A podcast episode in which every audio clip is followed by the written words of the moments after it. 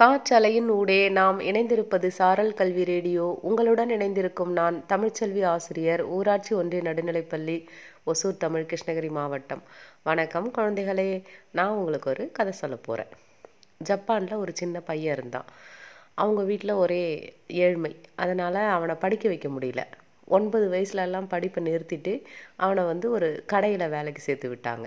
என்ன வேலைன்னா அந்த க கடையை வந்து பெருக்கி சுத்தம் பண்ணுறது இந்த சின்ன பையன் வந்து தினமும் அந்த வேலை செஞ்சிட்டு இருந்தான். சில வருஷங்கள் கழித்து அவன் ஒரு எலக்ட்ரிக்கல் கம்பெனியில் வேலைக்கு சேர்ந்தான். அங்கே போன அந்த இளைஞன் வந்து தானே ஒரு கண்டுபிடிப்பை நிகழ்த்துறான். அதாவது லைட் சாக்கெட் அதை வந்து கண்டுபிடிக்கிறான். அதை பற்றி அந்த எலக்ட்ரிக்கல் கம்பெனியோட ஓனர்கிட்ட வந்து சொல்கிறான் ஆனால் அந்த ஓனர் வந்து இவெல்லாம் ஒரு ஆள் அப்படின்னு சொல்லிட்டு அவனை ஒரு பெரு ஒரு பொருட்டாவே அவங்க மதிக்கலை. ஏன்னா அவங்ககிட்ட பணம் இல்லை படிப்பு இல்லை. அதனால் யாரும் அவனை வந்து மதிக்கலை. ஆனால் அந்த பையனுக்குள்ள ஒரு தன்னம்பிக்கை இருந்துச்சு. நம்மளால வந்து இதை மக்கள்கிட்ட வந்து கொண்டு போய் சேர்த்தா இதுக்கு நல்ல வரவேற்பு இருக்கும் அப்படின்னு சொல்லிட்டு.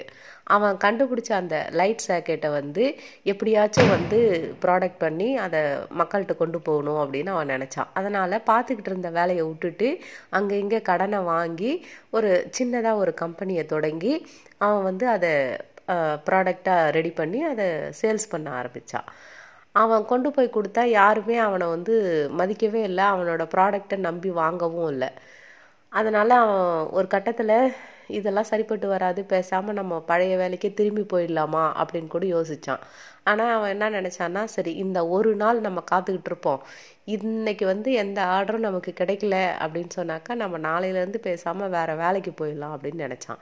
ஆனால் அந்த நாளோட முடிவில் ஒருத்தர் வந்து அவர்கிட்ட ஆயிரம் அந்த லைட் சாக்கெட்ஸ் வேணும் அப்படின்னு சொல்லிட்டு ஆர்டர் கொடுத்தாரு. உடனே இந்த பையனுக்கு வந்து ரொம்ப சந்தோஷம். அப்படி ஆரம்பிக்கப்பட்ட அந்த கம்பெனி எதுனா அதுதான் பேனசோனிக் இன்னைக்கு பல பில்லியன் டாலரில் மதிப்பில் அந்த சொத்து மதிப்பு வச்சுருக்கிற கம்பெனி அது பேனசோனிக் அதோட நிறுவனர் தான் அந்த பணம் இல்லாத படிப்பு இல்லாத அந்த ஏழை சிறுவனான அந்த மனிதர். அந்த ஜப்பானியரோட பேர் வந்து கொனாஸ்கி மெடஸ்டோ அவர் தான் அந்த பேனசோனிக்கோட நிறுவனர். கதையை கேட்டுக்கொண்டிருக்கிற சின்ன குழந்தைகளே நம்மக்கிட்ட பணம் இல்லை படிப்பு இல்லை சூழ்நிலை சரியில்லை இப்படியெல்லாம் நம்ம நினைக்கிறதுக்கு பதிலாக நம்மளுடைய எண்ணங்கள் வந்து எப்பவும் உயர்வானதாக இருந்ததுன்னா கண்டிப்பாக வெற்றி கிடைச்சே தீரும். திருவள்ளுவர் என்ன சொல்கிறாருன்னா வெள்ளத்தனைய மலர் நீட்டம் மாந்தர்தம் உள்ளத்தனையது உயர்வு அப்படின்றாரு. அதாவது இந்த குளத்துல தாமரை அல்லி ஆம்பல் இந்த மாதிரி நீர் தாவரங்கள்லாம் இருக்குல்ல அது குளத்துல எவ்வளோ தண்ணி இருக்கோ அதுக்கு மேலே உயர்ந்து நிற்கும். அதுக்கு தகுந்த மாதிரி அதோட தண்டு வந்து உயரமாக வளர்ந்துடும் அதே மாதிரி நான் நம்ம மனித மனங்களோட எண்ணங்கள் வந்து ரொம்ப உயர்வானதாக இருந்தால் கண்டிப்பாக நாமளும் ஒரு நாள் சாதனையாளராக மாற முடியும்.